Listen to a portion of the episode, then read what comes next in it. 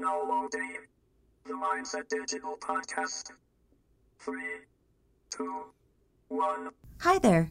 Want to get a text message whenever we publish a new episode of the Mindset Digital podcast? It's a super easy one click shortcut to the show.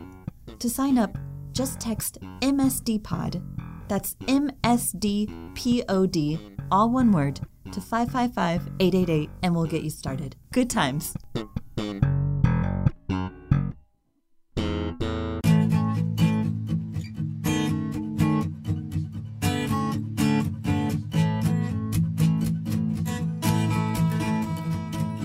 From the intersection of social media, learning, and technology, it's the Mindset Digital Podcast. Today we're celebrating our 25th episode with Dr. Deborah Jasper, one of Mindset Digital's two co founders. Deborah sits down with creative director Pete Brown to talk about investigative journalism, communicating in the digital age, and to preview her upcoming keynote address at the DoYo Digital Marketing and Interactive Design Conference next month in Youngstown, Ohio. Let's get to the show. Here's Pete.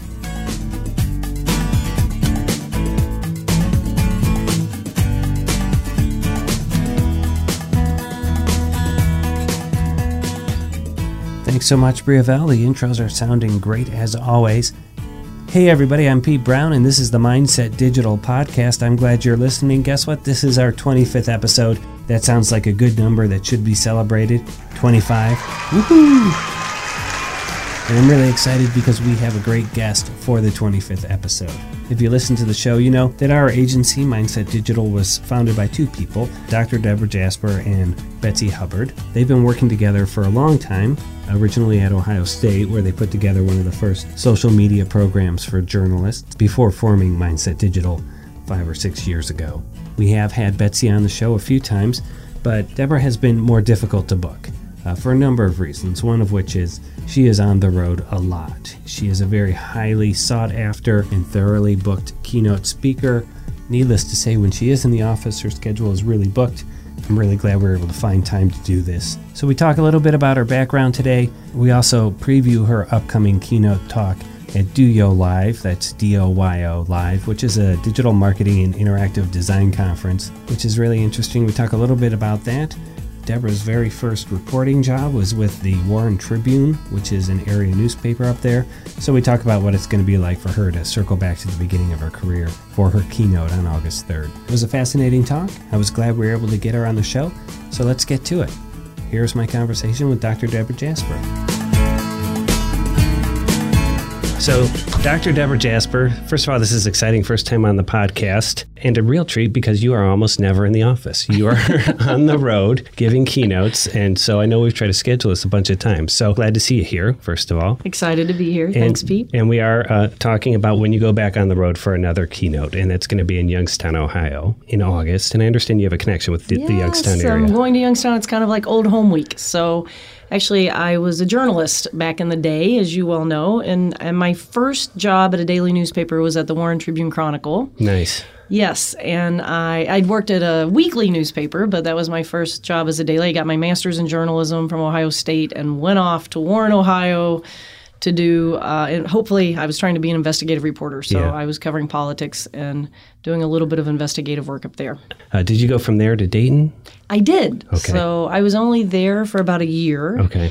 And I wrote a lot of, um, it was really the first time I did any kind of investigative work. And then I went from there to cover politics at the Dayton Daily News. Okay. And then Cincinnati Enquirer. Yes. And then, then Ohio and- State. Okay, so let's talk about that that change. What what caused that for you to step out of journalism? Because I remember reading your stuff, uh, and you know, I, I actually think like the state legislature passed a resolution in your honor for the work you did on some of your stories, and so so why just step out of that, journalism? Yeah. We, we got bills passed, so I was pretty happy about that. Yeah. We, um, I actually didn't. I left journalism to go to Ohio State because I was going to teach investigative reporting. Mm-hmm. So directing the Kiplinger program in public affairs journalism to me felt like a way to stay in journalism, but to help other people learn how to Mm-hmm. do more in-depth projects. Because I've done about six projects that I've spent between a year and two years on, so that was a lot of in-depth writing and Mm-hmm. In-depth work. And then at Ohio State, I, as you know, partnered with Betsy Hubbard. And I always say we looked around and realized, I say we saw the handwriting on the wall and it wasn't handwriting anymore. Yeah. We realized it was all going digital. And so we changed the program to a digital media program and launched the first social media fellowship for journalists, really back then in the world. We had 500 applications from 50 countries. Wow. Yeah. And and pretty big names coming to Yeah, we had Columbus. for- CNN, right? 60 Minutes, Chicago Tribune, Los Yeah. Angeles Times, Washington Post. So all of the biggest newspapers in the country came in, and we spent we did an intensive what we called KIP camp Right, back then, right. teaching journalists how to use digital media. And so, and I think I think it's interesting because Mindset Digital is about five five or six years old now. Six I think, years. yeah. And but you and Betsy have been together, working together for much mm, longer than over a that, decade. right? So, okay. So, why did you choose to leave the academy? So Betsy and I were teaching, as you know, 60 Minutes, Chicago Tribune, LA Times, and actually American Electric Power came to us and said, "We we love what you're doing uh, with journalists. Could you work with our marketing team?" And we said, "Yes, we can." And then we ended up becoming the national keynote speakers for Key Bank, and we did that 17 city tour from Florida to Alaska. So we were just working with a lot of businesses and realizing there is a business here. Right. So we left Ohio State, but continued to work with Ohio State, Right. as well as with other companies around the country, and really a company was born. And it, I, I will say, even before I came to work for you, uh, what I liked about what you and Betsy were doing w- was that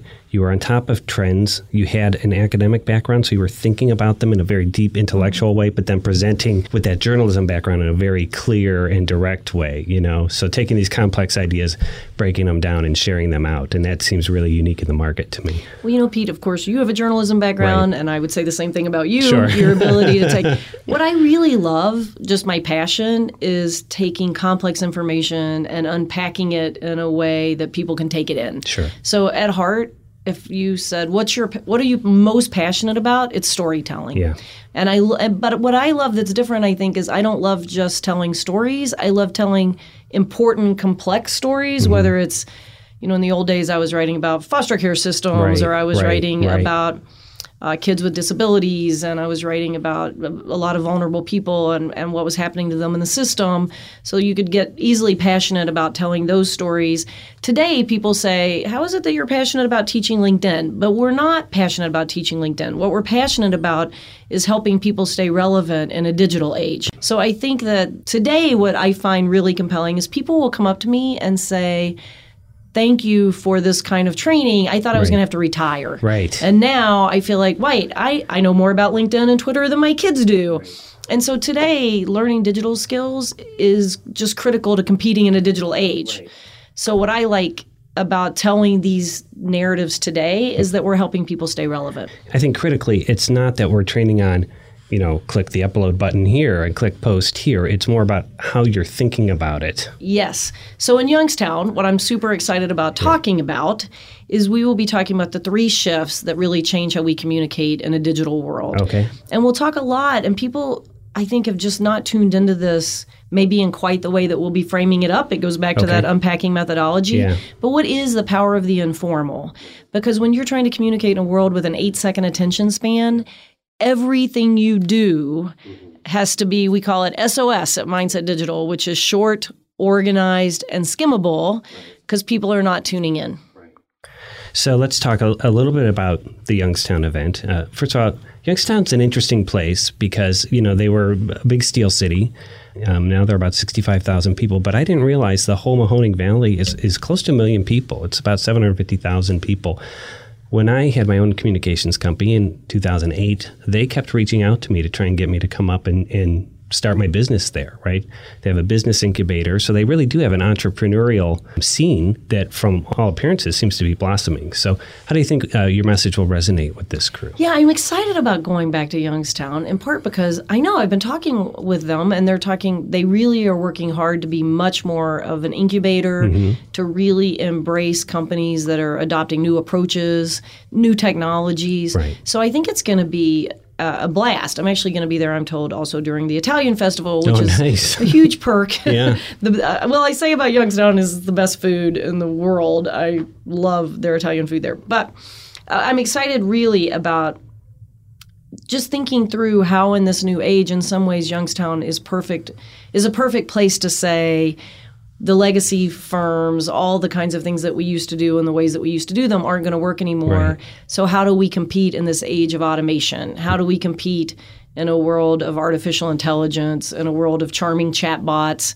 in a world, uh, you know, where a chatbot can sell you insurance in 59 seconds? Right. You know, the world has really shifted, but they've been wrestling with that f- for a long time. They've been wrestling with how do you help legacy workforces Right. adapt to new technologies. So my talk really is about how do you help legacy workforces adopt the three new realities that are going to help them Right. thrive in a digital age. And I know, and I know we've done uh, writing on the blog about about the three shifts. Uh, what I what I like about it is that it's not just we're going to blow your mind and then leave.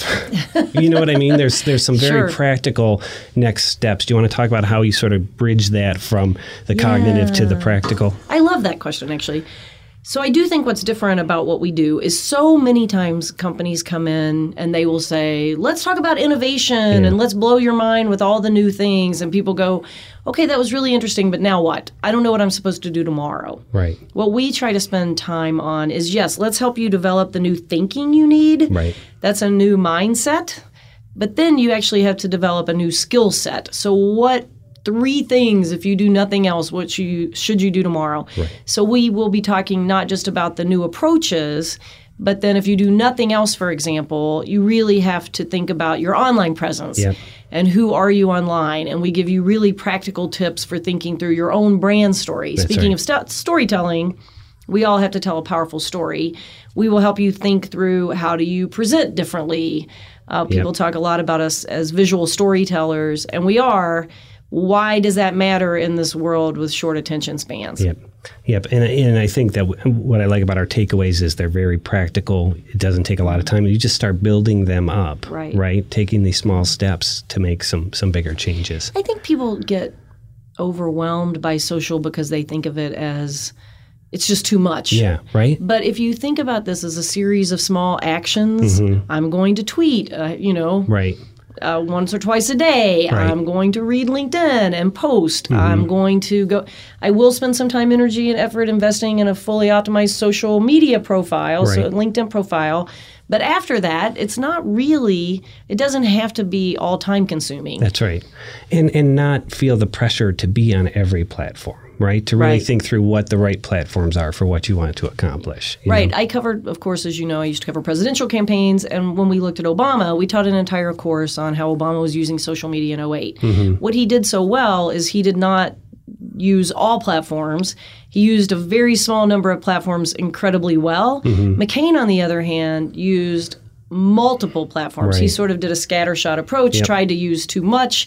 He didn't do enough of enough planning or strategic thinking about how he was using each platform and it didn't serve him well. Yeah. So that was a great case study in what happens when you're when you try to um, do all things for all people right. on And all platforms. you will quickly exhaust yourself Right. trying to do that. Exactly. I just know, even looking at our social profiles here, every time something new comes up, we think about it, but we don't Mm-hmm. just dive in. I'm not on Pinterest. That's right.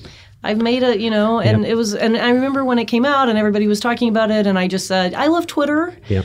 I'm on Facebook. Yep. You know, I'm on LinkedIn. Yep. But I couldn't add one more social media platform to uh, my portfolio. So you do have to make strategic choices. Okay, so uh, in her prep, Danica told me to ask about a story about a man on the plane. Does that ring a bell? Yeah. What is the what's the story here? This was really eye opening for me. I was on a plane the other day with, it turns out, a CIO from a major bank, mm-hmm. Fortune 20 bank. Okay.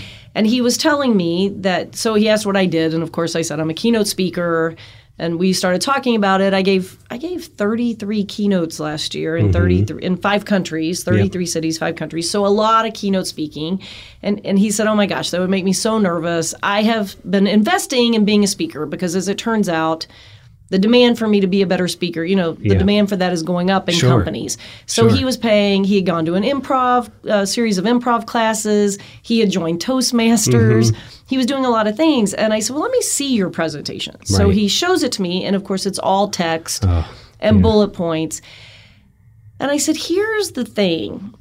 And I really believe this. Today, people should invest more they should focus less on being a great storyteller and focus more on developing a great story. Mm-hmm. Sure. So they get all this training because they think that all eyes are on them when they stand up to speak. Mm-hmm. But if you have a highly visual presentation, the audience it takes the pressure off you in some ways. Right, right. First, you're not designing a presentation that competes with you. Right. And second, people get really um, focused on these visual slides. Right. And so they can really help you tell your story. So I've seen okay speakers Right. go, you know, re- do really well with a great presentation, Mm-hmm. and good speakers really hurt themselves with, a, bad presentation. Yeah. So some of what we'll be talking about in Youngstown Yeah. is how do you design a presentation that takes you up a level. Right. And what he loved about it is that that means that it's not so much pressure it's not performance Right. you know, art right Right. it's you can it, maybe you're never going to be the best speaker in the world no matter how many improv classes you take Right. but you can easily design a great presentation Right. and that will help you a lot That's right. Those visuals will share the burden for you. so Exactly. speak, right. And, So- t- and really, most of us, I mean, most people do not want to stand up and talk in front of thousands of people, that's right. That's right. And or even dozens. And when you pretty much put your bullet points on the screen, people are reading those. They're not paying attention to you. You are, in essence, reading them in some ways. So, right? Cognitive dissonance. yeah. Yes. So very good. Well, I think that uh, great example of how we do both the the cognitive, the theoretical, and the practical in the same presentation. So August third, you're going to be speaking the keynotes uh, address at DoYo in Youngstown, a homecoming of sorts for you. Anything else that, that we want to talk about today? Super excited to be there. No? It'll be great to see the crowd and get some great Youngstown food. Yeah, that'll be great. And uh, Eggplant parmesan. nice, nice. All right. Well, I'm glad that you're uh, here today. I think you're in the office a couple days this week at least. Tomorrow I'm heading out to Nashville. All so right. Well, safe travels as always. Thank you. And thanks again for your time today. thanks, Pete. Good times.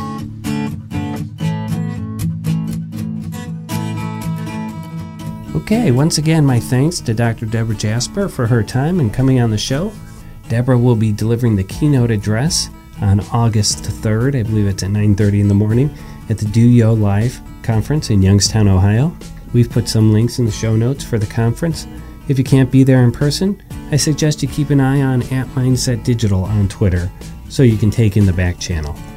You can follow Deborah on Twitter at Deborah Jasper, and of course, I'm at Pete Brown Says. Well, that's it. That's our 25th episode.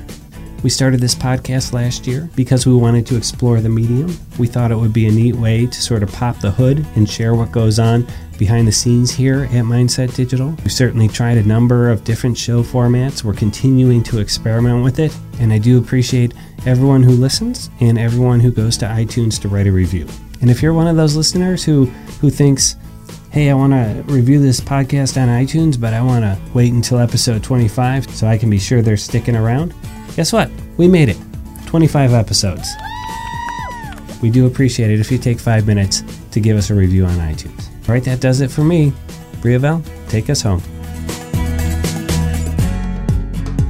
The Mindset Digital podcast is brought to you by Mindset Digital.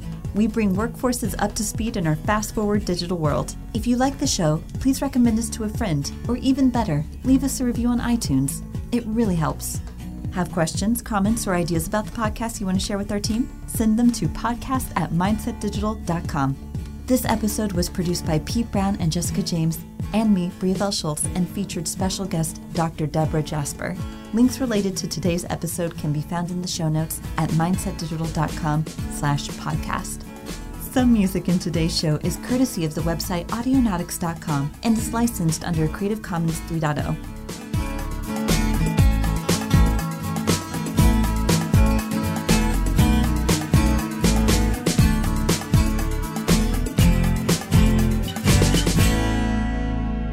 Good times.